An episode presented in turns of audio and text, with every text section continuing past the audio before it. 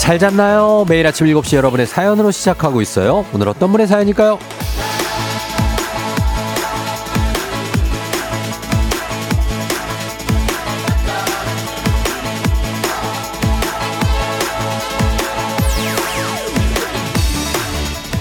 2318님, 저 원래 타사 애청자였는데요. 나이가 들어서 그런지 아침엔 이렇게 잔잔하게 진행해주는 쫑디가 더 좋아지네요. 후, 한 달 뒤엔 만 서른 살이라니 믿기지가 않아요.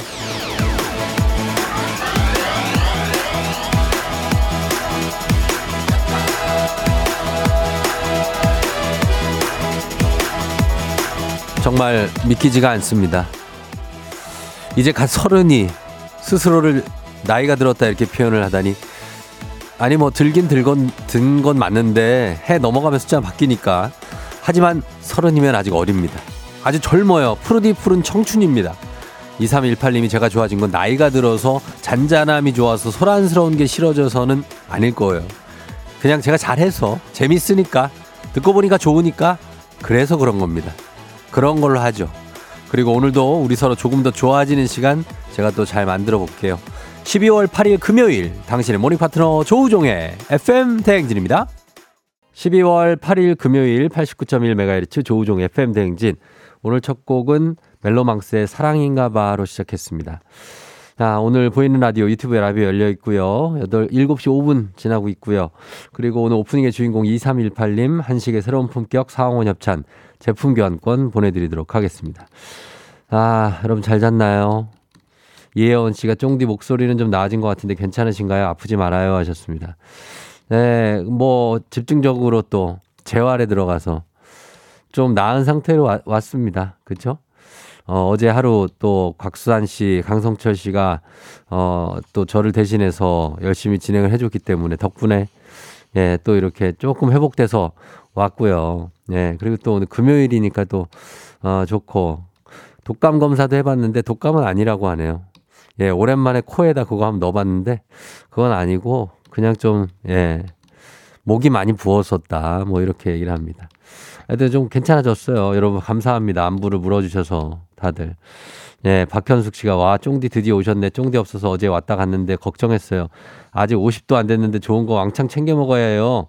전 아침, 점심, 밤까지 계속 털어 넣어요. 아, 그래요. 뭘 그렇게 드세요? 어, 얘기 좀 해봐요. 뭐 먹는지. 좋은 거 뭐 있습니까? 예, 이렇게 약간 좀 허약해진 그 몸에 보충하면 좋은 거 어떤 거 있는지 추천 부탁드리겠습니다. 네. 그리고 K126463207님 머리 감다가 오프닝 목소리에 샤워기 멈췄어요. 괜찮아지셨나요? 쫑디 하셨습니다.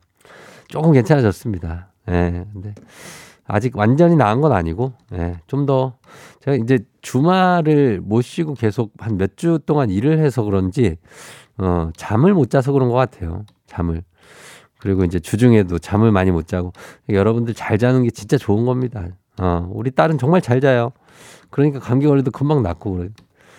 예. 하여튼 반갑습니다, 다들. 예. 많이 낫습니다. 자, 오늘도 여러분 출발해 보겠습니다. 조영주 씨가 신랑 44번째 생일 축하해 달라고 하셨네요. 예, 축하하고 또 고맙다고 얘기해 달라고 하셨습니다. 행복한 생일 보내시고요. 그리고, 어, 오늘도 퀴즈는 시작하, 규리 생일, 이수연 씨, 우리 딸 규리 생일 축하하고 7195님 어, 예진 가은이 엄마 45번째 생일도 축하드리도록 하겠습니다. 로얄 젤리를 먹으라고? 아, 장어? 아, 이런 게 좋아요. 어, 장, 장어 맛있죠. 추어탕 흑염소. 어, 5245님. 아, 저 추어탕은 좋아하는데. 예. 알겠습니다. 어, 쌍화차 강추. 굉장히 많네, 좋은 게. 음, 프로폴리스 이경아 씨. 알겠습니다. 예, 참고할게요. 다 메모해 놔야지, 이거. 어. 자, 오늘 문재인이 8시 동네 한 바퀴 지금부터 신청받습니다. 1승 선물 고급 화장품 세트, 2승 선물 건강기능식품, 3승 선물 백화점 상품권 30만원권 준비되어 있고요. 어제 3승자가 나왔군요. 예. 어제, 아, 그분이 결국 3승을 했네. 야, 대단한 분이야. 할까 말까 했는데. 자, 그래서 오늘은 두 분 연결합니다. 새로운 도전자. 연결 가능성이 상당히 높아진다는 얘기죠. 오늘 같은 날 퀴즈 신청 여러분 놓치면 안 됩니다. 하셔야 돼요. 말머리 퀴즈 달고 단문 50원 장문 100원 문자 샵 8910으로 신청하시면 되겠습니다. 그리고 전화 걸어서 노래 한 소절 성공하면 모바일 커피 쿠폰 드리는 정신차려 노래방 세 분 모두 성공하면 선물 하나 더 얹어 드립니다. 전화번호 잠시 후에 그리고 노래 힌트는 오늘 가수가 오션입니다. 오션 추억의 예? 몇 인조였더라? 하여튼 오션인데 우리나라 가수죠. 오션 하면 딱 떠오르는 대표곡이 있습니다. 그 곡 함께 불러보면 됩니다. 영어로 된 노래. 예, 네, 그거예요. 잠시 후에 도전해 주시고 그리고 행진이 이장님께 전화 오시면 소식도 남겨 주시면 되겠습니다. 단문 50원, 장문 100원, 문자 샵 8910, 콩은 무료니까 여러분 많이 보내 주세요. 자, 그럼 날씨 알아보고 오도록 하겠습니다. 기상청의 강혜종 씨 날씨 전해 주세요. 조우종의 FM 대행진 보이는 라디오로도 즐기실 수 있습니다. KBS 콩 어플리케이션 그리고 유튜브 채널 조우종의 FM 대행진에서 실시간 스트리밍으로 매일 아침 7시에 만나요.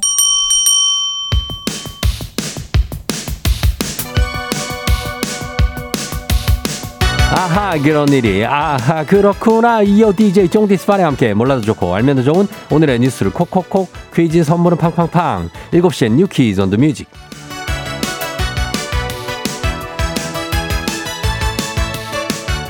뉴스 퀴즈 음악 한 번에 챙겨보는 일석삼조의 시간 오늘의 new 퀴즈 바로 시작합니다.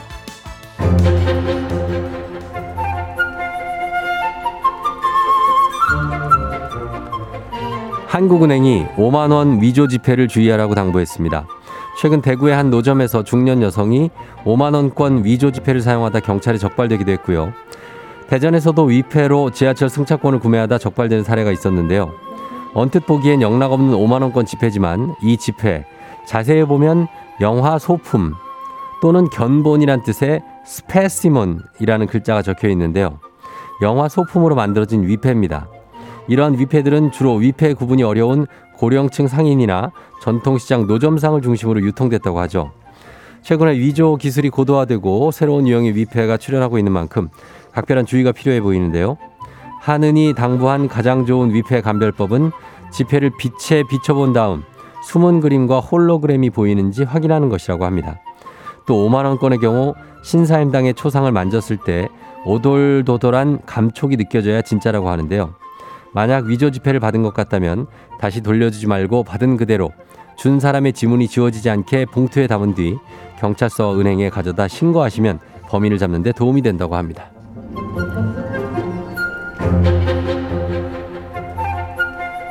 해가 가기 전 남은 연차를 몰아 해외로 떠나는 분들 계실 텐데요. 2023년 올해 우리 한국 여행객들의 해외여행 트렌드 키워드들은 어떤 것이었을까요?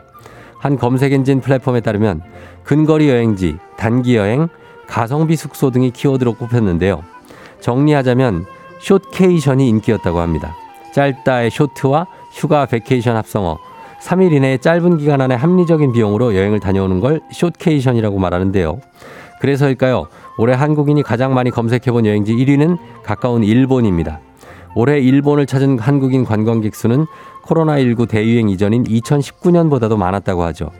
이어서 동남아, 베트남, 태국, 필리핀이 그 뒤를 이었다고 하네요. 한편 함께 가는 여행보다 나 홀로 여행을 즐기는 1인 여행객도 전년보다 25%나 증가했다고 합니다. 자, 여기서 문제입니다. 우리 가족 깨끗한 물 닥터피엘 협찬 7시에 new 퀴즈. 오늘의 문제. 올해 우리나라 여행객들은 숏케이션, 짧은 기간 내에 합리적인 비용으로 여행을 즐기는 걸 선호했다고 하죠. 그렇다면 외국을 여행하는 국민에게 정부가 발급하는 증명서류로 이것이 있어야만 해외 출입국이 가능합니다. 해외 여행을 떠날 때 꼭 챙겨야 하는 이것 뭘까요? 1번 여권, 2번 나침반, 3번 마패. 자, 과연 뭘 챙겨야 될까요? 여권, 나침반, 마패. 중요한 것들. 오늘은 마스크팩 세트 선물 준비되어 있습니다. 추첨 통해서 정답자 10분께 선물 보내드릴게요. 단문 50원, 장문 100원, 문자 샵 8910 또는 무료인 콩으로 정답 보내주세요. 저희 음악 들으면서 여러분 정답 받을게요. 볼빨간 사춘기 여행. FM 대행진에서 드리는 선물입니다. 이너비티 브랜드 올린 아이비에서 아기 피부 어린 콜라겐 아름다운 식탁 창조 주비푸드에서 자연에서 갈아 만든 생와사비 한식의 새로운 품격 상황원에서 간식 세트 메디컬 스킨케어 브랜드 DMS에서 코르테 화장품 세트 첼로 사진 예술원에서 가족 사진 촬영권 천연 화장품 봉프레에서 모바일 상품 교환권 아름다운 비주얼 아비주에서 뷰티 상품권 에브리바디 엑센코리아에서 블루투스 이어폰 소나이산 세차 독일 소낙스에서 에어컨 히터 살균 탈취 제품 주식회사 산과들레에서 한줌견과 선물 세트 여에스더 박사의 에스더 포뮬러에서 글루타치온 필름 당신의 일상을 새롭게 신일전자에서 카본 히터, 건강을 생각하는 다양에서 오리 스테이크 세트, 지친 수험생과 직장인에게 좋은 트레서피에서 온가족 영양제, 제과 명장 송영광의 명장텐 베이커리에서 소금빵 시그니처 세트, BBG 랩에서 피부관리 전문 BLS 클리닉 마스크팩, 네이트리팜에서 천년의 기운을 한 포에 담은 발효 진생고, 주식회사 창원 H&B에서 내 몸속 에너지 비트젠 포르테, 파라다이스 스파 도고에서 스파 입장권, 파워풀 엑스에서 장민호의 파워풀 크림과 메디핑 세트,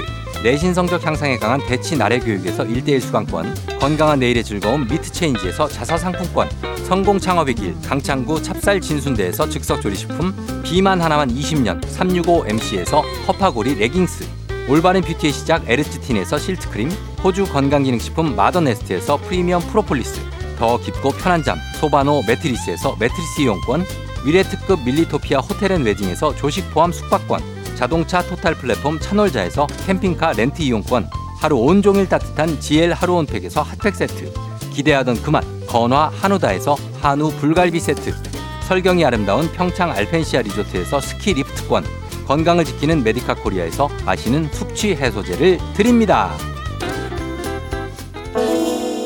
정신차려 노래방 곧 시작합니다. 02761-1812, 02761-1813, 026298-2190, 026298-2191. 지금 바로 전화주세요.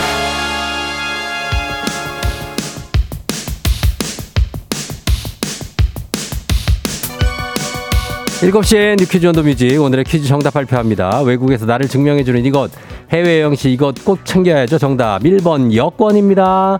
정답 여권이요. 정답자는 3490 바로 782193444234 7522 8624 3035 9415 테리우스님까지 10분께 마스크팩 세트 보내드릴게요. 당첨자 명단 홈페이지 선곡표를 확인해주세요.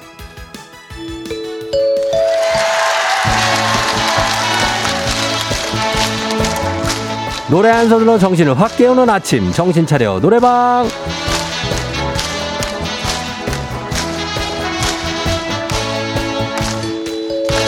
노래 한 소절 깨꼬리 같은 내 목소리로 모두의 아침을 깨워보는 시간입니다. 02 761에 1812 761에 1813 6298 2190 6298 2191 이렇게 네대 전화입니다. 청취자 여러분 직접 전화 걸어 주세요. 한 번에 세 분 연결합니다. 이 세 분이 저희가 들려드리는 노래에 이어서 한 소절씩 노래 불러 주시면 됩니다. 자 가창에 성공하면 모바일 커피 쿠폰 바로 드리고요. 세 분 모두 성공하면 배사이다 음료 한 박스 추가로 더 보내 드립니다. 자 오늘의 음악 오션 나갑니다.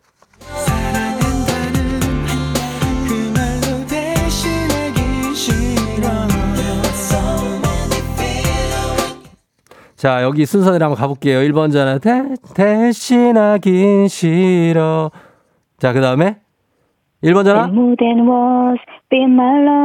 오케이. 다시 한 번만. 자, 시작. Love. 좋아요. 자, 성공했어요. 첫 번째. 2번 전화 가겠습니다. Feel my love. 2번. 그저 마음으로 만져봐요. 오케이. 좋아요. 아는 분이야. 자, 이제 3번 마무리 잘 가겠습니다. 3번. 죄송합니다. 뭐야? 영원이라도. 자, 다 같이. 영원이라도. 그대와 함께 있고픈 날. 아, 요렇게인데. 자, 두 분은 잘했습니다. 예, 죄송하시지 말고. 자, 두 분 성공. 모바일 커피 쿠폰 받으시 전화번호 남겨주시고요. 어, 저희는 원곡 듣고 오도록 하겠습니다. 음, 오션, more than a word.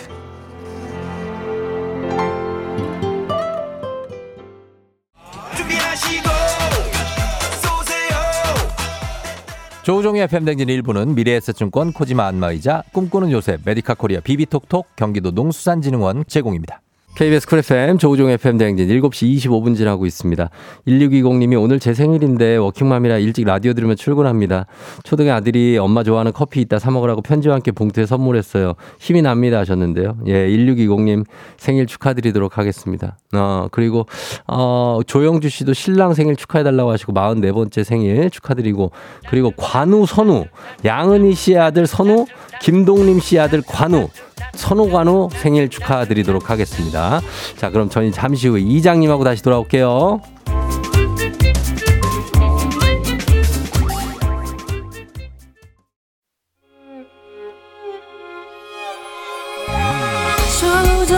조정 나를 조정해줘 조정 나의 조정 나를 조정해줘 하루의 시절 우정조가 간다 아침엔 모두 FM 댕진 기분 좋은 하루로 FM 댕진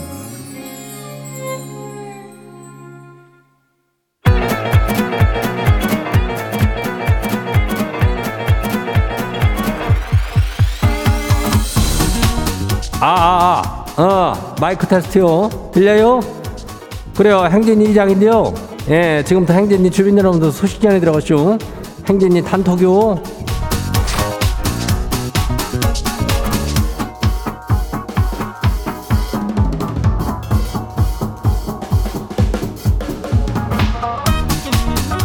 그래, 다들 소- 소식 들었쇼? 아, 이장이 하루 쉬고 왔는데, 그새 저 동네 한 바퀴즈 삼승자가 나왔다는 거 아니요? 그래가지고 오늘은 저 새로운 도전자를 두 명 봤는데, 그 이럴 때 도, 도전하면은 연결될 그 저기 확률이 저기 하잖요. 그러니까 신청을 이럴 때 해요. 예, 신청을 혀 그냥 혀봐요. 그냥 하고 연결되면은 선물 받고 뭐 여기저기 자랑도 하고 얼마나 좋아. 연말에 아주 훈훈하니 선물 들어오고 그럼 좋잖요. 그죠? 예, 신청해요. 1승 선물하면은 고급 화장품 세트요. 이것도 상당한겨. 2승 하면은 건강기능식품인데 이것도 굉장한겨. 3승 하면은 백화점 상품권 30만 원권이니까 엄청난겨. 그죠? 예, 그러니까 이거 맞히면 맞힌 만큼 다 싹 다 주니까. 예, 그래서 말머리 퀴즈 달고 단문이 50원이 장문이 100원이. 예, 문자가 샤퍼 8910이요. 샤퍼 8910. 여기, 여기로 신청하면 돼요. 그리고 오늘 행진이 사연 소개된 우리 주민들한테는 견과리 선물 세트 나가요. 예. 그래야, 그럼 우리 행진이 단톡방 한번 봐요. 예, 첫 번째 가시기 봐요. 어, 우린 보수동 주민요. 어디 부산인가? 이장님 라면 잘 끓이신데요. 지는 2년 이상 된 묵은 김치 넣고 콩나물에 떡에 만두에 햄 치즈 싹 넣어서 끓여요. 이라면 아주 그냥 맛집 뺨을 때리거든요. 근데 문제는 너무 맛나가지고 계속 라면만 먹게 되고 살이 막 쪄요. 이를 어쩜 좋대요. 이게 뭔 고민이요? 예? 아이 그러면 라면을 적당히 먹어야지. 예. 뭐 이장도 사실 라면 매니아요. 한번 끓이면 시계 네 개를 그냥 그냥 해쳐버려. 예?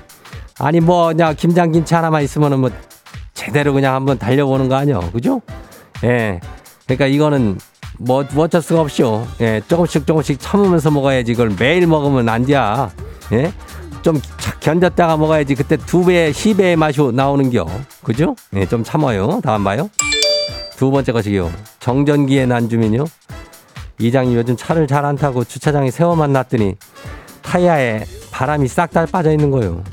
그래가지고 해외 직구로 바람 넣는 걸 샀는데요. 하루 종일 충전해도 안 돼요. 이거를 이거 어쩐데 이거 왜 왜 안 된대요? 상당히 스트레스네요. 이거래면 저기 그냥 동네 카센터 가가지고 공기압 좀 체크해달라 그러면은 거기서 알아서 이렇게 넣어주는데 왜 그거를 뭘 이렇게 사가지고 그랬을까? 음, 자, 자, 기가 해보려고 그런 거지. 근데 이거 에, 일단 차에 되는 그 동네 카센터 가서 아저씨한테 넣어달라 그래요. 예, 이거 뭐 돈도 안 받고 해주는 데도 되게 많아요. 어. 그리고 이거 바람 안 되는 거는 왜 안 될까요? 한번 체크를 해볼게요. 예. 다음 봐요. 5841 주민요. 이장님 오늘 기분이가 아주 좋아요. 오늘 회사에서 송년회 하거든요. 소고기 먹고 2차로 노래방 갈 건데 사장님이 노래방에서 100점 나온 사람은 백상, 백화점 상품권 준대요. 그래서 말인데 이장님 뭔 노래를 불러야 점수가 100점 나올까요? 이거는 말이요. 음. 그렇게 너무 좀 빨라가지고 막 휙 지나치는 노래 하지 말고 정확하게 가사를 때려 박힐 수 있는 그런 노래를 불러야 100점 짱 나와요. 예. 그래갖고 괜히 코러스 해가지고 막 여러 가지 음 섞인 거 이러 말고 자기 목소리를 그냥 어? 어, 이렇게 할 수 있는 그 저기 하는 거 있잖요. 예. 그런 노래를 부르면 돼요. 100점 받아요. 어, 다음 봐요. 루돌프 주민요. 이장님 친구랑 찜닭 먹는데 친구가 왜 당면부터 먹냐고 한 소리 하는 거 있죠. 아니 자기가 좋아하는 거 먼저 먹으면 되는 거 아니에요? 그랬더니 친구가 찜닭은 찜 그리고 닭이니까 닭고기부터 먹는 거래요. 아니 난 처음 들어본 말인데 이장님 뭐부터 드신대요? 아니 이거래면 뭐지 자유지 뭐 거기 국물을 떠먹어도 되고 당면을 먹어도 되고 거기 파 들어간 걸 먹어도 되고 떡을 먹어도 되는 거지.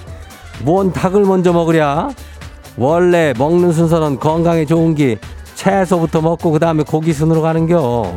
예, 그 다시 한번 얘기해줘요. 다음 봐요. 8050 주민요 이장인 지금 굴이 제철이잖아요. 신나서 생굴에 굴무침에 굴국밥에 겁나게 먹었는지 탈라시움. 지금 지 상태를 표현하자면 딱 두 글자예요. 잘잘이요 잘잘 행진이 주민들은 저처럼 되지 말고 조심들해요. 그래야 굴이 이게 얼마나 맛있는겨. 한번 그 석화나 뭐저 어리굴젓 같은 거에 꽂히면 그냥 계속 들어가는겨. 그럼 어떻게 돼요? 그게 그 안에서 난리가 날 수가 있는겨. 조심해요 그러니까 이거 생굴 같은 거는 조심히 먹고 굴국밥 같은 거는 익혀 먹으니까 괜찮죠? 예, 뭐 굴전 이런 것도 좀 있지만은 아무튼 맛있는 게 너무 많으니까 굴 들어간 게 예, 다들 건강 조심해요.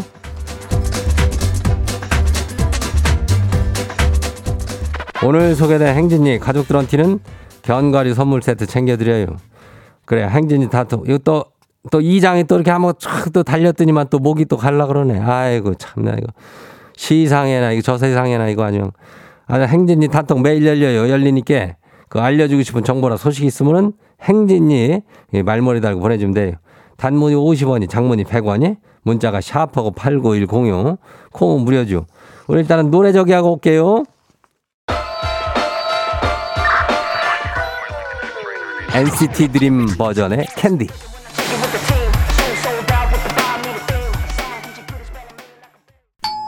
조우종의 FM 대행진 보이는 라디오로도 즐기실 수 있습니다. KBS 콩 어플리케이션 그리고 유튜브 채널 조우종의 FM 댕진에서 실시간 스트리밍으로 매일 아침 7시에 만나요.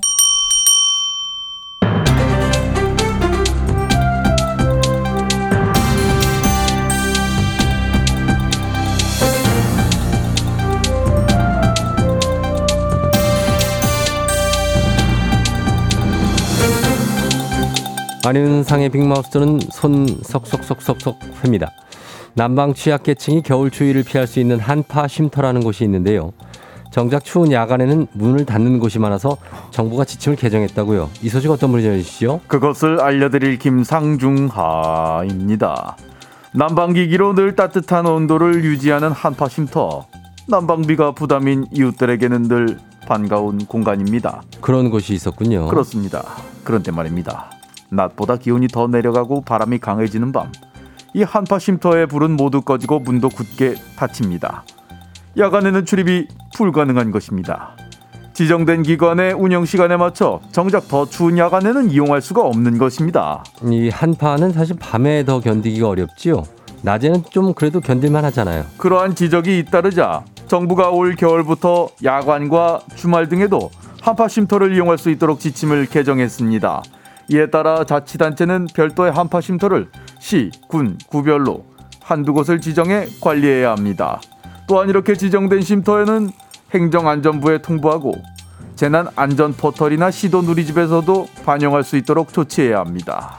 지정된 쉼터를 좀 더 긴 시간 운영해라 이런 지침을 내린 거군요. 그런데 말입니다. 상당수 자치단체가 이런 지침을 따르지 않고 있습니다. 한파 쉼터 정보가 등록돼 있어야 하는 시도 누리집에도 정보가 없는 경우가 상당한 것입니다. 그건 왜지요? 인력이 부족하기 때문입니다. 야간에 일을 운영할 경우 담당자가 지정해야 하는데 이 담당자를 지정해야 하는데 비상 근무도 잡고 겨울엔 제설 작업도 해야 되는 이런 상황에서 쉼터 야간 개방 관리를 위한 인력이 현실적으로 아주 부족하다라는 것입니다. 예, 야간에 그런 곳을 운영하려면 관리가 필수니까 아무래도 인력이 추가로 필요하긴 하겠지요. 그럼 한시적으로라도 인력을 좀 충원해서 운영을 하기는 어려운가요? 그것도 예산 문제가 생기나요? 그래도 말입니다. 이왕 운영을 하는 거라면 효과적으로 이 공간을 사용되기 위해 야간에도 운영을 해야 한파 쉼터가 제 기능을 하는 것 아니냐 이러한 의견이 많은 것입니다. 자, 취약계층을 위한 공간이니까 잘 활용이 될 수 있도록 좀 더 신경을 쓰긴 해야 할 것 같습니다. 올해 매우 춥다는 얘기도 있고요. 난방비 많이 올라서 겨울 나기 쉽지 않은 분들이 많아질 것 같으니까요. 예산 그거 쓸데없는 데 쓰지 마시고 요런 대책 대책 마련에 좀 더 애써 주시기 부탁 좀 드리면서 소식은 감사하지요.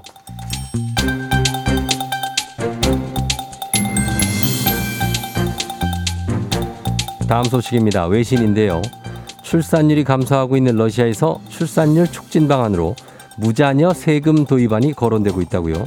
자, 자세한 소식 어떤 분이 전해주시죠? 예, 모든 유시민이 관찰할 줄 아는 시티즌 유 유시민 유 작가입니다. 저랑 같이 한번 이거 한번 살펴볼 건데요.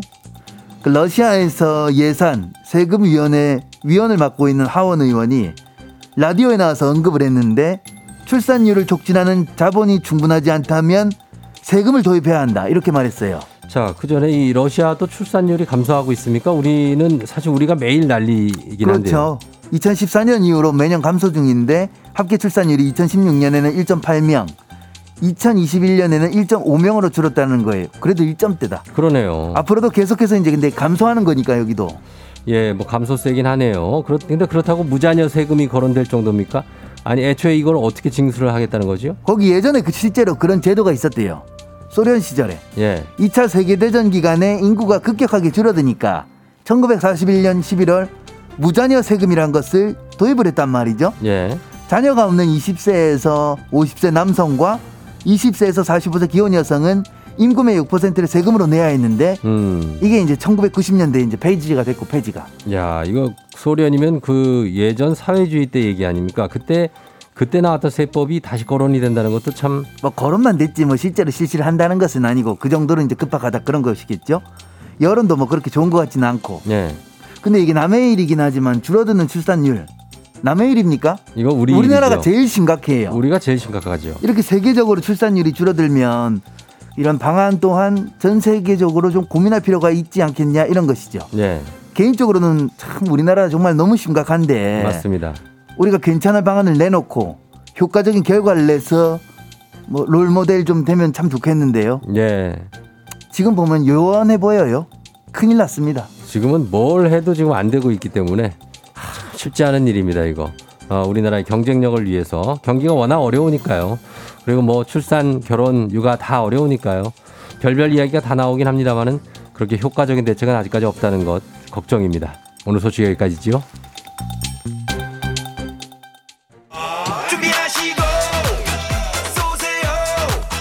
조우종의 FM 대행진 2부는 고려기프트, 일양약품, 김포시 농업기술센터, 신한은행, 참 좋은 여행, 포스코 E&C, 워크웨어 티뷰크, 넷플릭스 서비스 코리아, 티맵 대리, 경기주택도시공사 제공입니다.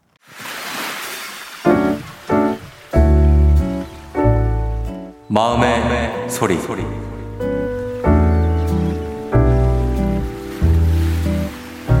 엄마 아빠 하나밖에 없는 딸이에요. 요즘에 실버극장 열심히 다니시잖아요. 65세 이상 어르신들만 가서 볼 수 있는 곳이라고 해서 알려드렸잖아요. 그렇게 매주 다니실 줄 몰랐어요. 경기도에서 서울까지 그렇게 열심히 다니시는 거 보니까 엄마 아빠 건강하셔서 이렇게 문화생활 하는 거 참 자식으로서 너무너무 감사하다라는 생각을 늘 하곤 해요. 왜 진작에 못 알려드렸나 또 우리 엄마 아빠도 이렇게 영화도 좋아하고 공연도 좋아하시는 걸 왜 몰랐을까 하는 미안함 들었어요. 저는 엄마 아빠 맨날 열심히 일하는 것만 봐서 엄마 아빠가 이렇게 문화생활을 좋아하시는 줄 몰랐는데 진작에 못 알아들여 너무 죄송하고요.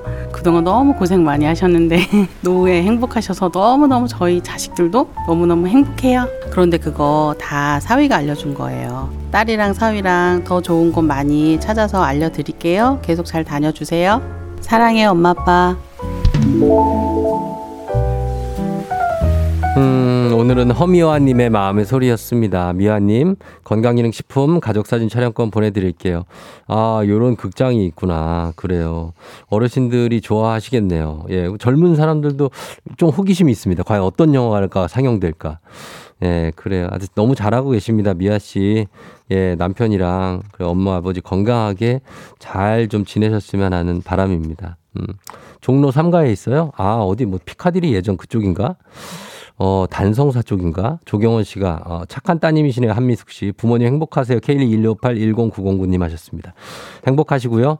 어, 저희가 매일 아침 이렇게 속풀이 하실 수 있습니다. 카카오 플러스 친구 조우종의 FM댕진 친구 추가하시면 자세한 참여 방법 보실 수 있으니까 많은 참여 부탁드리도록 하겠습니다. 아, 허리우드 극장 자리에, 아, 거기에, 거긴 종로 2가인데, 거기 종로 2가에 2가. 어, 그거 알죠. 저 거 여기서 킹콩 봤거든요. 아, 또, 또 추억 돋는다. 자, 3부는 문재인이 8시 동네 한바 퀴즈 있습니다. 퀴즈 풀고 싶은 분들 말머리 퀴즈 달아서 단문 50원 장문 100원에 문자 샵 8910으로 신청해 주세요. 저희 음악 듣고 옵니다. 라라랜드 OST Another Day of Sun. 오늘 내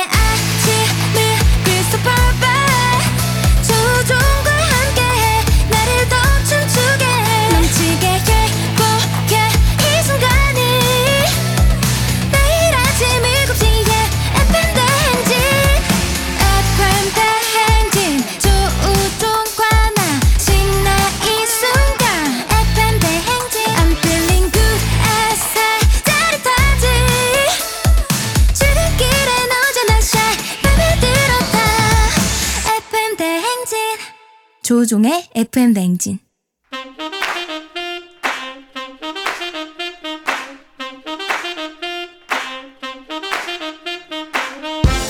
바쁘다 바빠 현대사회 나만의 경쟁력이 필요한 세상이죠. 눈치 지식 순발력 한 번에 길러보는 시간입니다. 경쟁이 꼽히는 동네 배틀 문제 있는 8시 동네 한바 퀴즈.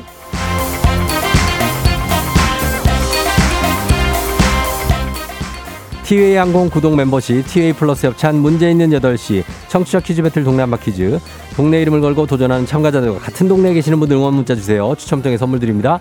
단문 50원 장문 100원의 정보 이용료가들은 샵 8910으로 참여해 주시면 됩니다. 문제는 하나 동대표는 둘 구호를 먼저 외치는 분이 먼저 답을 외칠 수 있고요. 틀리면 인사 없이 햄버거 세트와 함께 안녕. 마치면 동네 친구 10분께 선물 1승 선물 고급 화장품 세트 2승 선물 건강기능식품 3승 도전 가능한 내일 퀴즈 참여권 드리고요. 3승 하시면 백화점 상품권 30만 원권까지 모두 드리는 누적 선물 자 오늘 동네 한바 퀴즈 어제 3승자가 나왔고 오늘 새도전자 두 분 만나보도록 하겠습니다 먼저 만나볼 분은 7407님인데요 어, 성북구 기름동 광고 대행사 다녀요. 연말이라 해 뜨기 전 출근해서 해지고 퇴근해서 살려주세요. 퀴즈 풀고 정신 차릴래요 하셨습니다. 받아봅니다. 안녕하세요. 안녕하세요. 네. 자, 그럼 어느 동 대표 누구신지 소개할까요? 네, 저는 서울 성북구 길음동 대표 써니입니다. 써니. 네, 예, 반갑습니다. 네 반갑습니다. 요, 요즘 바빠요? 너무 바빠요. 지금 연말이 네. 그뭐 블랙 프라이데이, 연말 감사제 뭐 이런 시즌이라서 음, 음. 좀 광고 회사들이 좀 바쁜 편입니다. 아, 그래요. 바쁘면 어떻게 네. 힘들어요? 아니면 보람 있고 그래요? 힘들고. 아 뭐? 힘들긴 한데 네. 광고주 매출 잘 나오면 또 보람이 있고 그렇습니다. 아, 그쵸. 네. 예, 예. 그래. 하여튼 정신 차려 보세요. 한번 오늘 퀴즈 풀고. 아, 네, 알겠습니다. 예, 써니님 반갑고요. 자, 이어서 도전자 만나봅니다. 2740님 즐거운 아침이 되고 싶습니다. 신청합니다 하셨습니다. 받아봅니다. 안녕하세요. 네, 안녕하세요. 안성시 금강면 대표 김욱입니다. 네, 김욱 씨, 네. 목 좀 풀어요. 아, 네. 아, 갑자기 아, 떨려서 그런가? 아, 어, 그러니까 뭐. 뭐 저도 이런 말 할 상황 아니지만 목 좀 푸시고, 예, 네네. 안성시에서 네. 그래요. 어, 뭐 무슨 일 해요? 오늘 출근 전이에요? 아, 출근했고요. 물류 일 하고 있습니다. 네. 아, 그래요. 네. 물류 그 어떻게 배송 쪽이에요? 아니면은 예, 지파 아, 쪽이에요? 그냥 예, 지파 쪽이요. 지파 쪽이에요. 네. 그래요. 반갑습니다. 혹시 그러면 우리 써니님하고 인사 한번 나누세요. 아, 네, 안녕하세요. 네, 안녕하세요. 음, 그래요. 자, 두 분 그러면 대결을 펼쳐보도록 하겠습니다. 써니님, 네, 구호는 뭘로 할까요? 저 정답하겠습니다. 정답으로. 그리고 김웅님은요? 동동 하겠습니다. 동동 뭐예요? 동동. 동동 강아지 이름이요. 아, 강아지 이름이 동동이? 네, 네. 알겠습니다. 정답 대 동동으로 연습 한번 해볼게요. 하나, 둘, 셋. 정답. 동동. 좋습니다. 자, 힌트는 두 분 다 모를 때 드리고 힌트를 하고 3초 안에 대답 못하시면 두 분 동시에 안녕할 수 있습니다. 자, 문제 드립니다. 잘 들으세요. 1980년 12월 8일 영국의 전설적인 싱어송라이터 대중음악 역사상 가장 영향력 있는 뮤지션으로 꼽히는 존 레논이 세상을 떠났습니다. 광팬의 총격을 받고 갑작스레 세상을 떠나 많은 이들에게 충격을 줬죠. 존 레논은 이 밴드의 리더이기도 했는데요. 정답. 정답 빨랐네요. 정답 비틀즈입니다. 비틀즈. 네. 정답입니다. 지금 속도 싸움이었습니다. 속도 싸움. 존 레논이 속했던 밴드 이름 비틀즈입니다. 여기 나머지 이름도 알아요? 나머지 멤버들? 아, 제가 폴 맥카트니까지는 아는데 다 어. 나머지 두 명은 잘 기억이 안 나네요. 어, 조지 해리슨하고 링고스타. 네. 네. 아, 네 네 네. 아무튼 그렇습니다. Yesterday. 아, 네 네, 알죠. 어, 알죠. 라라라라. 네. 라라라라. 네. 그러니까 축하드려요. 네 네, 감사합니다. 예, 우리 써니 님께 저희 동네 친구 10분께 기름동에 선물 드리고 일 1승 네. 선물 고급 화장품 세트 드리겠습니다. 네, 감사합니다. 음, 어때요? 아, 지금 너무 떨려가지고 어. 잘 못할 줄 알았는데. 네네. 어, 다행히 잘 맞췄네요. 너무 좋습니다. 그래요. 잘해주셨습니다. 써니님 어떻게 뭐 주말 계획은 있어요?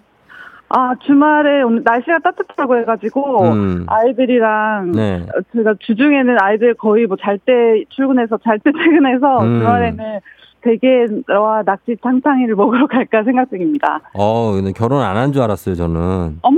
어. 네. 20대인 줄 네. 알았는데. 어, 아, 네. 아, 감사합니다. 애, 기분 좋네요. 애가, 두, 애가 둘이에요? 네, 저희 아이들 초등학교 고학년, 저학년 이렇게 한 명씩 진짜? 있어요. 오, 네. 그렇구나. 네. 알겠습니다. 하여튼 바쁜 와중에도 밥은 잘 챙겨 드세요. 아, 네, 감사합니다. 그래요. 우리 다음 주 월요일에 만날 수 있어요? 아, 네, 그럼요. 알았어요. 그럼 그날 만나요. 네, 감사합니다. 네, 안녕. 안녕. 자, 기름동의 써니님이 조금 빨랐습니다. 예, 비틀즈. 5944님, 써니님 축하해, 써니. 잘해, 써니. 아, 이거 이렇게 하는 거 맞나? 어, 3197님이 좋아하는 모습 귀여우세요 하셨습니다. 축하드립니다. 자, 그리고 이제 여러분께 내드리는 청취자 퀴즈로 넘어가겠습니다. 김욱 씨도 어, 우리 집파일 하시는데 기운 내시고 음, 오늘 하루도 행복하게 잘 보내시고 저희가 햄버거 세트 보내드리니까 잘 드시면 좋겠습니다. 자, 청취자 문제 갑니다. 최근에 비틀즈는 존 레논의 미발표곡을 포함해서 새 앨범을 냈어요. 데모에 있던 존 레논의 목소리를 이 기술로 복원했다고 하는데 인간의 지능이 가지는 학습, 추리, 적용, 논증 등의 기능을 갖춘 컴퓨터 시스템. 다음 중 어떤 기술일까요? 1번 동결건조 기술, 2번 오버로크 기술, 3번 인공지능 기술. 자, 요겁니다. 동결건조, 오버로크, 인공지능. 정답 보내시고 짧은 건 50원, 긴 건 100원, 문자 샵 8910, 콩은 무료고요. 정답자 10분께 선물 보내드릴게요. 그리고 재밌는 오답 한 분 추첨해서 주식회 성진경 더 만두엽찬 비건 만두도 보내드리도록 하겠습니다. 저희 음악 듣는 동안 여러분 정답 보내주세요. 음악은 더 비틀즈 노래 하나 드릴게요. 오블라디, 오블라다. 네, 비틀즈의 오블라디, 오블라다 듣고 왔습니다. 자, 이제 청취자 퀴즈 정답 공개할게요. 정답은 바로 인공지능이죠. 예, 인공지능, 예, 기술을 이용해서, 어, 지금 비틀즈, 존 레논의 목소리를 복원해서 이번에 앨범 하나를 또 냈습니다. 비틀즈가. 자, 그러면, 어, 어, 정답은 인공지능. 오답 한번 보겠습니다. 오답 뭐가 있을지. 베스트 오답. 자, 뭐를, 어떤 기술을 이용했냐. 아, K1239811님. 밑장 빼기. 아, 밑장 빼기. 자, 아, 그래요. 8354님 칼퇴 기술을 이용했다. 김경철 앞구르기, 그리고 401호 안다리 걸기. 뭐, 별 씨름 기술 뭐 다 나오는구나. 예, 그 다음에, 아, 7737님 초전도체 기술. 3197님 항아리 저온 숙성 기술을 이용했다. 예, 밭다리 나왔고요. 5563님. 그 다음에 컨트롤 V, 컨트롤 C, 붙여넣기, 앙고라. 그 다음에, 어, 밤의 기술, 가정의 평화, 0651님. 뭐야. 그리고 어 인공수정 최진태 6891님 걸면 걸리는 걸리버 시스템. 예, 아, 추억이죠. 예, 2006년인가요? 아, 그다음에 정승원 씨 숙취 해소 기술, 유미수 씨 싸움 딱 기술, 최병욱 씨 줄기 세포 기술 이렇게 나왔는데 자, 저희 3197 가겠습니다. 항아리 아, 저온 숙성. 깔끔하게 합니다. 자, 항- 항아리 저온 숙성 가고요. 3197님, 저희가 주식회 성진경 더 만두 엽찬 비건 만두 보내드리도록 하겠습니다. 자, 날씨 한 번 더 알아보고 갈게요. 기상청 연결합니다. 강혜종 씨 날씨 전해주세요. 조우종의 FM 대행진 보이는 라디오로도 즐기실 수 있습니다. KBS 콩 어플리케이션 그리고 유튜브 채널 조우종의 FM 대행진에서 실시간 스트리밍으로 매일 아침 7시에 만나요.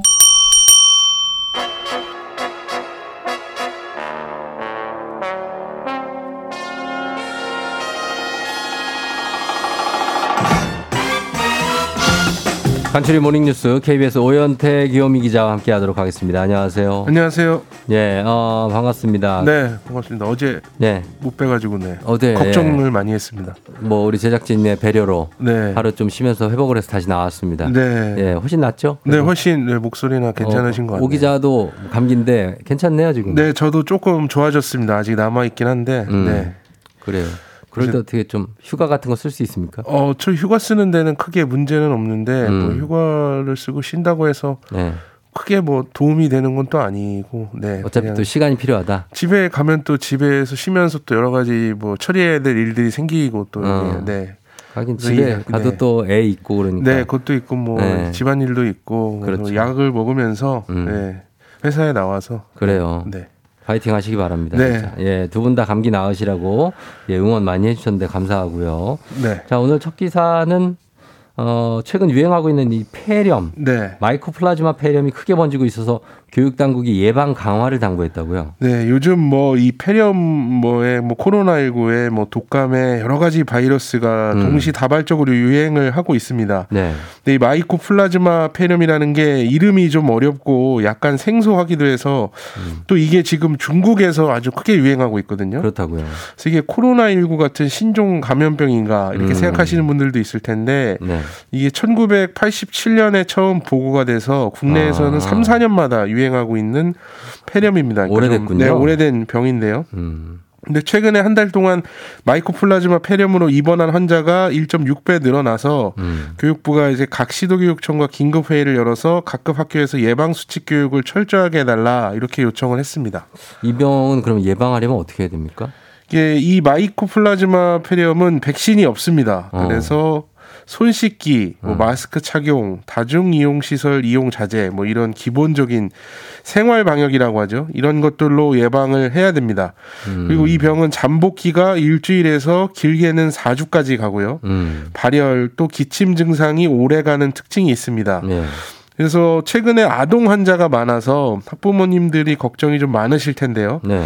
이 전문가들 얘기로는 이미 이 오래된 병이기 때문에 치료법이 잘 알려져 있어서 음. 이병 자체에 대해서 지나치게 공포를 가질 필요는 없다 이렇게 강조를 하고 있습니다. 네. 그렇지만 이 병이 이제 생긴 지 오래된 병이다 보니까 항생제에 내성이 생긴 이 내성균이 있거든요. 네. 그래서 이 내성균에 감염이 돼서 음. 항생제 치료를 해도 항생제가 듣지를 않으면 네. 또 치료 지침에 따라서 2차 치료제를 선택할 수 있다고 합니다. 음. 그래서 너무 이제 걱정을 많이 하실 필요는 없는 병이고요. 네. 최근에 말씀드린 대로 마이코플라즈마 폐렴뿐만 아니라 뭐 독감, 뭐 다른 바이러스들이 또 한꺼번에 유행을 하고 있어서 음. 이게 감기 증상이 나타나더라도 초기 증상만으로는 내가 어떤 병에 걸린 것인지는 알기가 어렵거든요. 예, 그래서 뭐 약을 먹어도 열이 계속 나거나 기침이 계속 나면 검사를 받아서 이게 마이코플라즈마 폐렴인지 뭐 코로나19인지 네. 확인을 받아보시는 게 좋을 것 같습니다. 저도 이제 독감 검사를 받아봤는데 네. 그코 찌르고 한 10분 기다리라고 그러더라고요. 네, 그 코로나랑 비슷하게 검사합니다. 네. 어, 근데 좀 다른 거죠, 그게. 그렇죠. 그게 또 다르죠. 독감은 또그 저희 타미플루를 네. 처방해서 그렇죠, 그렇죠. 예, 치료를 할 수 있고 치료제가 있고 코로나19는 COVID 그 치료제가 있는데 그거는 또 이제 위험하신 분들한테만 처방을 음. 해주니까 음. 그래서 좀 잘 낫지 않는 경우에는 검사를 받아서 좀내 네. 몸에 들어와 있는 발- 병균이 어떤 건지 좀 확인을 해서 거기에 음. 맞게 치료를 하시는 게 좋을 네. 것 같습니다. 요거 검사는 비- 비급여입니다. 참고로. 네, 검사가 이제 코로나19도 네. 검사비가 예, 돈을 어느 정도 부담을 해야 됩니다. 그렇습니다. 예. 자, 그래서 요 빨리 좀 예, 가라앉았으면 하는 바람이고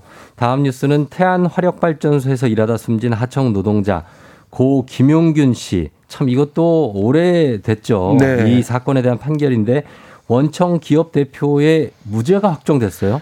네, 김용균 씨 뭐 다들 아실 텐데 2018년 12월에 태안 화력 발전소에서 일하다 숨졌습니다. 네.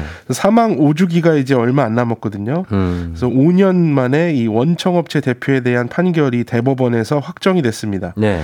김용균 씨는 한국 발전 기술이라는 회사의 비정규직 음. 소속 노동자였고요. 네. 이 한국 발전 기술은 한국 서부 발전의 하청 업체거든요. 어. 그래서 원청이 이제 한국서부발전인 건데 검찰이 이제 한국 서부발전 사장을 산업안전보건법 위반 등 혐의로 재판에 넘겼었습니다. 네. 네, 1심과 2심에서 모두 무죄가 나왔고 음. 대법원에서도 어제 무죄가 확정이 됐습니다. 네. 무죄 이유는 간단하게 설명을 드리면 이 원청 업체 사장이 이 구체적인 작업 환경까지 점검하고 예방 조치를 해야 할 의무가 없다는 겁니다. 음, 그래요. 그러니까 뭐 하청업체나 그 밑에 작업장에서 일어나는 일까지 책임을 지우기가 좀 어렵다라는 건데 어, 예.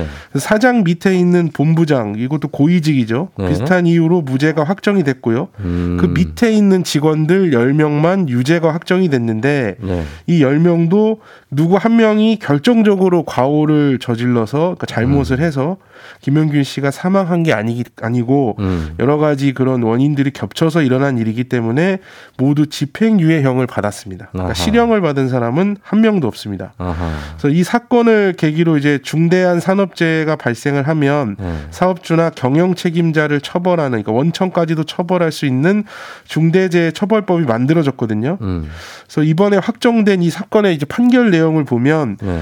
이 중대재해 처벌법이 왜 필요한지를 좀 역설적으로 보여 주는 그래요. 판결이 나왔습니다. 맞습니다.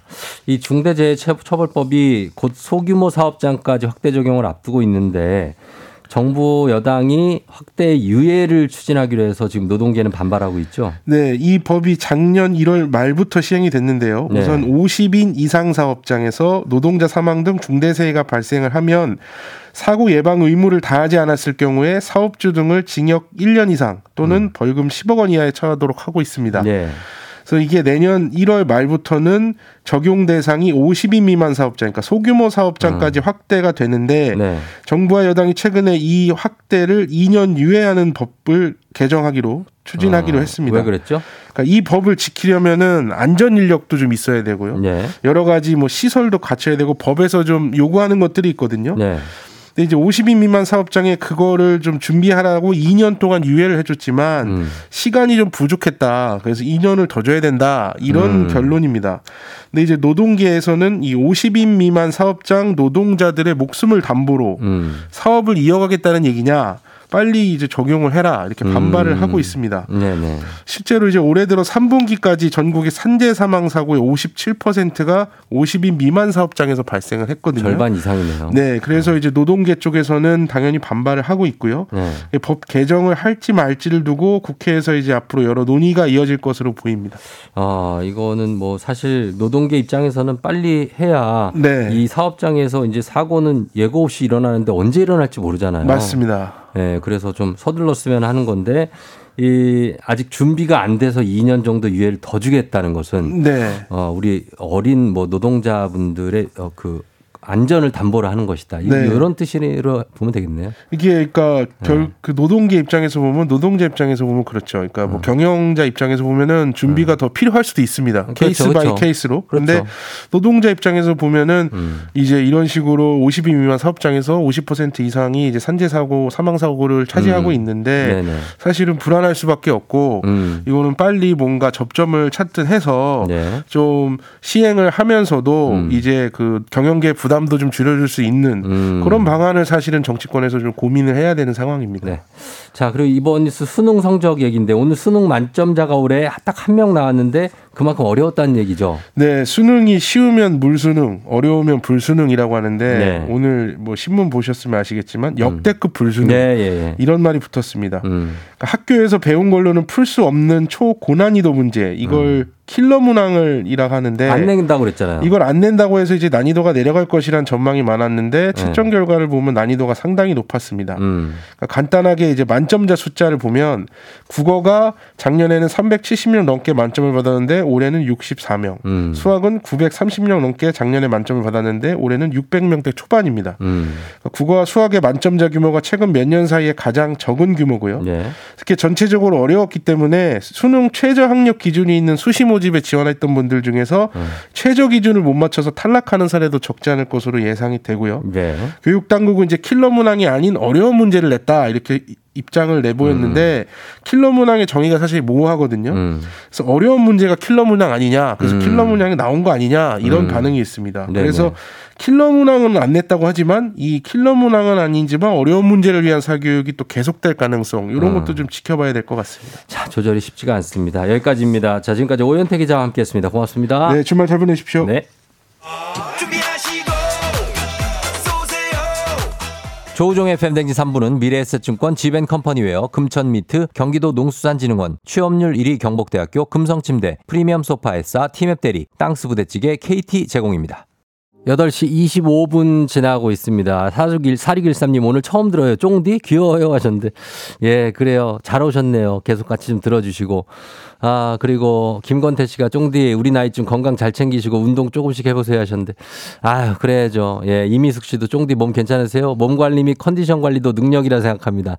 몸 관리 잘해서 이제 건강한 목소리 매일 듣고 싶네요. 아, 이렇게 막 많이 혼나는데 뭐 맞습니다. 다들 맞는 말씀이고. 저 운동은 매일 합니다. 근데도 쉽지가 않습니다. 음. 잠시 후에 박태근 본부장과 함께 오늘 책 만나보도록 할게요. 금방 다시 돌아올게요. 기분 좋은 바람에 진해지는 feeling 들리는 목소리에 설레는 good morning 너에게 하루 더 다가가는 기분이 어쩐지 이젠 정말 꽤 괜찮은 feeling yeah. 매일 아침 조종의 FM 댕진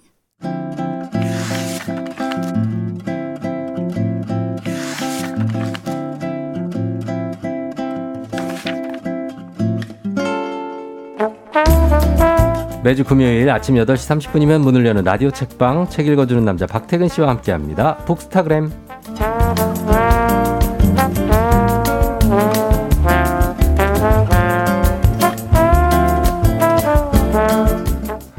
마음이 시려울 때마다 꺼내볼 수 있는 따뜻한 이야기를 매주 건네주시는 분이죠. 주머니 속 핫팩 같은 박태근 본부장님 어서 오세요. 네, 안녕하세요. 박태근입니다. 네, 반갑습니다. 음, 요즘에 뭐 아픈 것 없죠?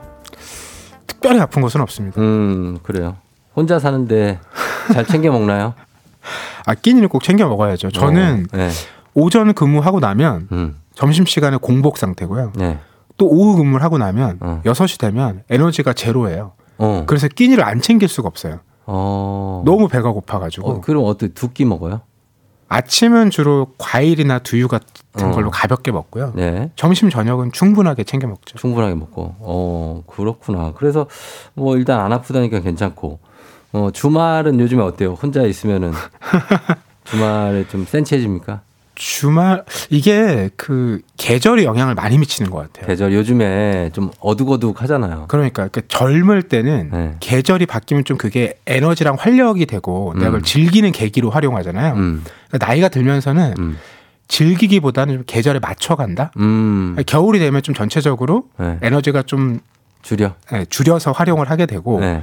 아침에도 좀더 어. 늦게 일어나게 되고 어. 해가 늦게 뜨잖아요. 맞아요. 여름이 되면 또 아침 좀 더 일찍 일어나서 시작하게 되고 어. 이게 좀 자연스러운 흐름 아닌가 싶기도 해요. 그렇죠. 그 흐름에 맞춰가면 되는데 박 본부장은 그 좋은 거죠. 그런 흐름 맞춰갈 수 있는 그런 시간대가 되니까. 음, 네, 그렇죠. 근데 우리 직장인들은 그게 안 되잖아요. 아니 뭐 저도 직장인이긴 어, 한데 어두워도 나가야 되고 뭐 밝아도 나가고 어두워도 나가고 그냥 예? 아 물론 매일 나가긴 해야죠. 어, 그 시간에 맞춰야 되니까. 맞아요, 계절에 맞아요. 맞추는 게 아니라 참 쉽지가 않은데 어쨌든 우리가 또 한 겨울로 접어들었습니다. 본부장님 오늘 척키 코스튬 한 것 같다고 합니다. 이명주 씨가. 아, 생각도 못한 반응이라서 그 무서운. 무서운 친구 있죠. 알죠? 뭐이 도끼 같은 거 들고 다니는 친구. 그럼요. 아, 어, 제가 인형, 인형의 저주. 사탄의 인형. 아 사탄의 인형 맞아요. 이게 아마 제가 초등학교 그러니까 90년대 초중반에 영화가 나왔던 걸로 기억을 하는데 어 그때 그런 공포 영화들이 많았어요. 많았죠. 예. 어, 아, 근데 척키 무서워하는 사람들도 많았어요. 아, 무섭죠. 어, 아니 레고 인형 같다고 유인정 씨가. 예, 그런 느낌으로 가도록 하겠습니다.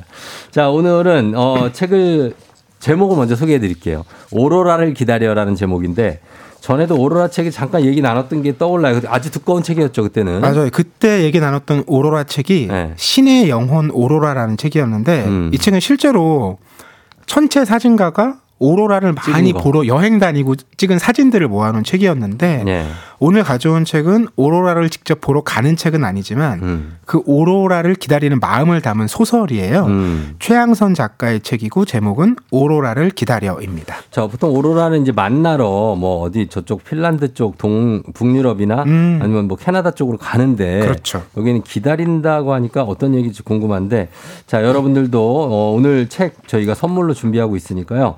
오늘 소개해 드리는 책에 대한 의견이나 사연 보내 주시면 다섯 번 추첨해서 오늘의 책 보내 드리겠습니다. 문자 샵 8910 짧은 걸 50원 긴 건 100원 콩은 무료고요. 자, 이 오로라를 기다려 이 어, 최양선 작가가 쓴 장편 소설인데 아이들이 등장하는 청소년 소설이죠. 맞아요. 뭐 네. 주인공이 아이들이긴 한데요. 음. 고등학생이에요. 네. 채원, 윤슬 두 친구가 등장을 하는데 네. 채원이는 음, 할머니랑 둘이 살고 있고요. 음. 또 윤슬이 또 부모님이 자기가 어릴 때 세상을 떠나서 음. 언니랑 둘이 살고 있어요. 음. 둘다 이제 부모와 함께하지 못하는 아픔과 슬픔을 갖고 있는 친구들인데 둘이 좀 그걸 대하는 자세는 다릅니다. 음. 채원이는 이 상처를 더 받고 싶지가 않은 거예요. 음. 그래서 벽을 쳐요. 아하. 그러니까 내가 누구에게 다가가지도 않고 음. 누가 다가올 때도 음. 한 발짝 뒤로 멀어지고 음. 이게 채원인데 네. 윤슬이라는 친구는 이게 이름 자체가 윤슬이 그 물결 위에 비치는 햇빛 이렇게 비치는 어. 반짝반짝하는 거 네네네. 그걸 얘기하잖아요. 그렇죠. 그런 것처럼 이제 특유의 어떤 경쾌함과 밝음으로 음. 그 벽마저 뚫고 아하. 채원과 친구가 되는 음. 이두 친구의 이야기를 담고 있는 소설입니다. 그렇습니다. 그래서 이 채원 윤슬이 취향도 좀 취미도 비슷하고 그래서 정말 뭐 약간 소울메이트 같더라고요. 둘이 이제 마음의 문을 열게 되는 장면이 있는데 네. 왜 학교 다니다 보면 그 자기 장래희망 같은 거 한 사람씩 발표할 기회가 있잖아요. 어. 그때 이제 윤슬이 앞에 나가서 어, 내 꿈은 여행가다. 음. 그리고 내가 가보고 싶은 곳은 맹키의 군도라는 곳이다. 맹키의 군도. 이렇게 발표를 하는 거예요. 음. 그런데 채원이도 음. 맹키의 군도를 알고 있었거든요. 많은 데가 나왔어. 근데 이거 사실 생소한 지명이잖아요. 잘 모르는 건 지명이죠. 네, 근데 이걸 알고 있고 가고 싶다라는 친구 얘기를 들으니까 왠지 음. 가까워질 수 있겠다 생각이 든 어, 거예요. 그럴 수 있죠. 그래서 마음의 문을 열기 시작했는데 음. 둘이서 정말 가고 싶은 곳들을 막 list up을 하는 거예요. 음. 캐나다의 옐로나이프, 오로라 오로라, 보러. 어, 어. 그렇죠. 그렇죠. 또 바르셀로나의 구엘 공원, 음. 또 아프리카 모잠비크 해협에 있는 네. 코모로 제도의 네. 바오밥 나무, 그 어린 야, 왕자에 나오는. 진짜 그거 보러. 그래서 서로 이런 리스트를 만들어서 어. 하나의 공유 계정을 만든 다음에 SNS에다가 음, 음. 거기다 막 이렇게 차- 쌓아가기도 하는 거예요. 사진도 올리고 아. 글도 올리고 어. 이런 정도로 마음이 잘 맞는 친구가 된 거죠. 어, 박태근 부장 여기 하나 본인도 쌓으려면 못 쌓고 싶어요? 저는 네. 가봤던 곳 중에는 아이슬란드를 꼭 다시 가고 싶고요. 어, 아니, 아니, 안 가본 곳. 안 가본 곳 중에는 이제 킬리만자로. 킬리만자로 그렇죠. 산. 제가 올해 연말에도 언제 가요 도대체? 예약을 했는데 지금 4년째 물어보고 있어. 어, 인원이 차지 않아서 이제 진행이 안 됐고 그래서 아, 예. 내년 추석 때를 예약을 이미 해놨습니다. 진짜? 그 추석은 좀 연휴가 길어서 아마 네, 네. 인원이 차지 않을까 기대하는 마음으로 어. 동생과 함께 가려고 어. 예약을 해뒀어요. 아, 그래요. 한번 가, 가셨으면 좋겠습니다. 내년에 꼭 가겠습니다. 그러니까, 예. 자, 그래서 소설에서 이제 그런 얘기를 하면서 중요하게 얘기하는 공간이 이제 온라인인데 가상 공간에 자기들만의 공간을 만들고 거기서 또 시간을 보내기도 하죠. 그러니까요. 이 네. 친구들이 그런 소통도 그런 가상 공간에서 한다는 것도 재미난데 네. 이 채원이라는 친구도 어 할머니랑 둘이 살고 또 음. 아까도 마음에 벽이 있다고 했잖아요. 음, 그 답답함을 그래도 풀 공간이 있어야 되잖아요. 그렇죠. 그래서 가상 공간 여기 이제 마이월드라는 곳이 나옵니다. 땡땡월드랑 좀 비슷한데 마이월드. 여기에다가 음, 그 영국 제도 최남단에 있는 그 맹키의 군도를 만들어 둔 거예요. 음, 그래서 자기가 알고 있던 공간이었던 거죠. 음, 여기가 밀물이 되면 딱 아홉 개의 작은 섬만 남는데요. 음, 마치 그 홀로 떨어져 있는 몇 안 되는 섬이 음. 자기 마음 같아서 아하. 이걸 배경으로 만들어 뒀는데 음. 재미난 건 그 작은 섬에다가 음. 냉장고를 하나 들여놓은 거예요. 어, 왜 우리도 그런 자기 방에다가 온라인에서 이것저것 넣을 수 있잖아요. 미니미? 어 그렇죠. 어, 미니미 사야 돼. 그것도 비싸, 그거. 그 냉장고를. 예. 하나 마련한 다음에 어, 거기에 세 개를 넣어뒀는데 예.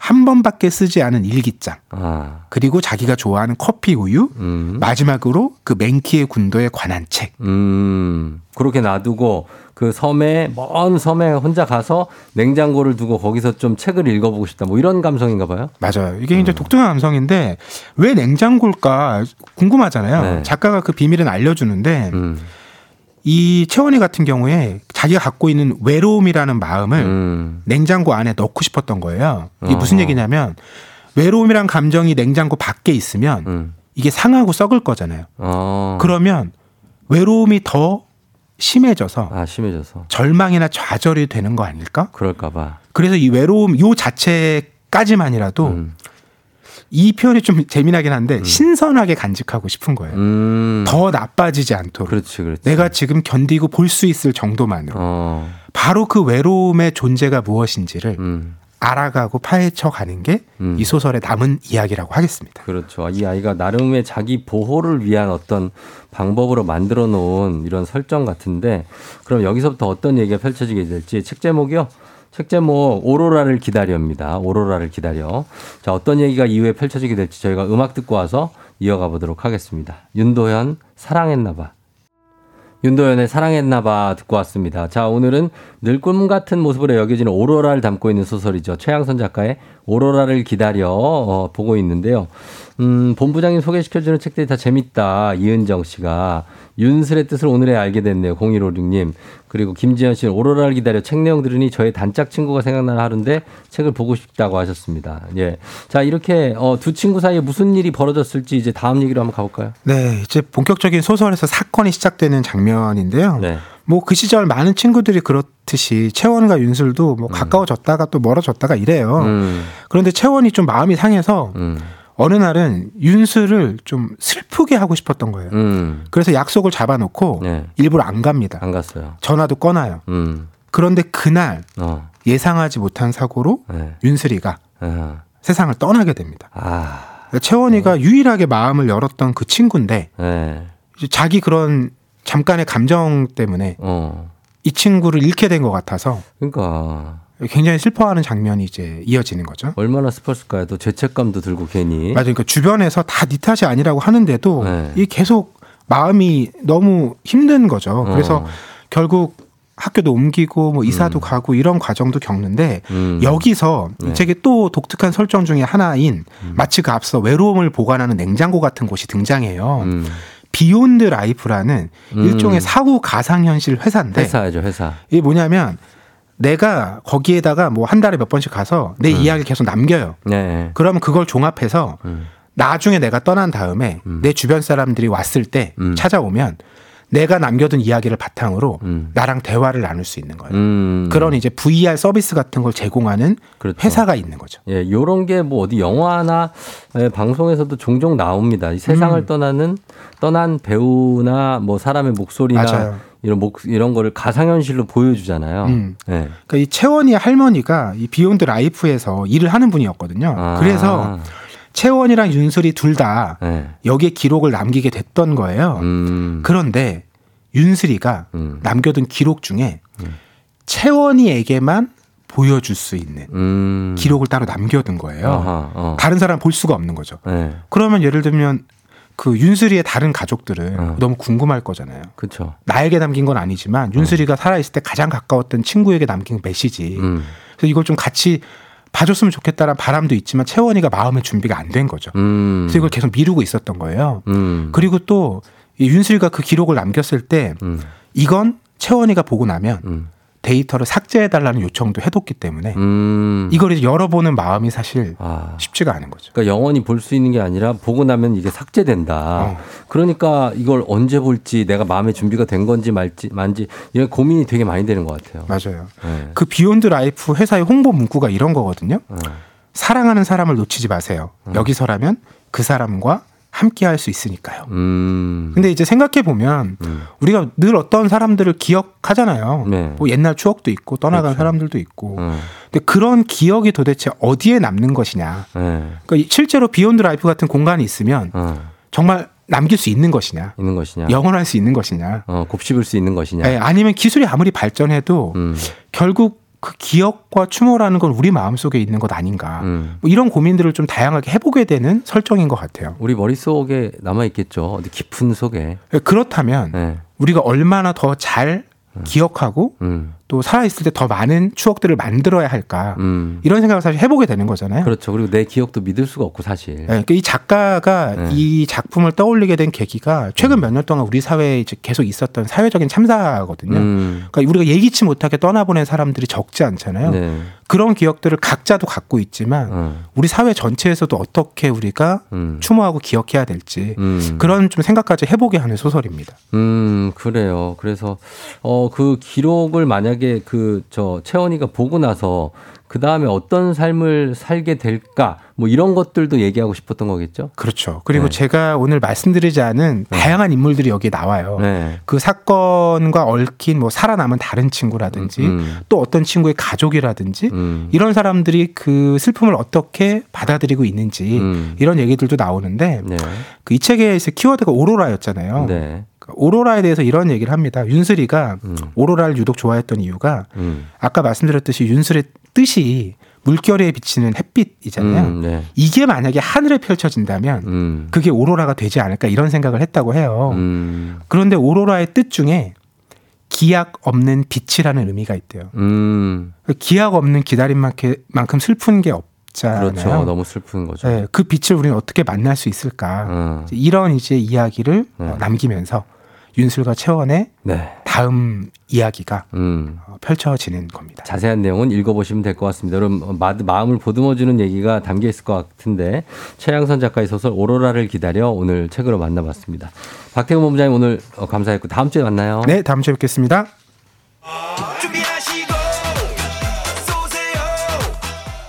조우종의 팬데믹 4부는 포드코리아 뮤지컬 Come From Away 비즈하우스 세라컴 한화생명 포천시청 임금님표 이천 브랜드 관리본부 KT 제공입니다. 자, 박지현 씨가 쫑디 이번 한 주 정말 네, 많이 쓰셨어요. 주말엔 기력 회복해서 건강한 모습으로 다음 주에 만나야 하셨는데요. 예, 정말 그러도록 노력하도록 하겠습니다. 음. 그리고 어 끝곡 샤이니의 재연 흐르고 있는데요. 이 곡 전해드리면서 저도 마무리하도록 하겠습니다. 어쨌든 다음 주에 건강하게 또 만나야 되니까 그렇죠? 예, 여러분 오늘도 골든벨 울리는 하루 되시길 바랄게요.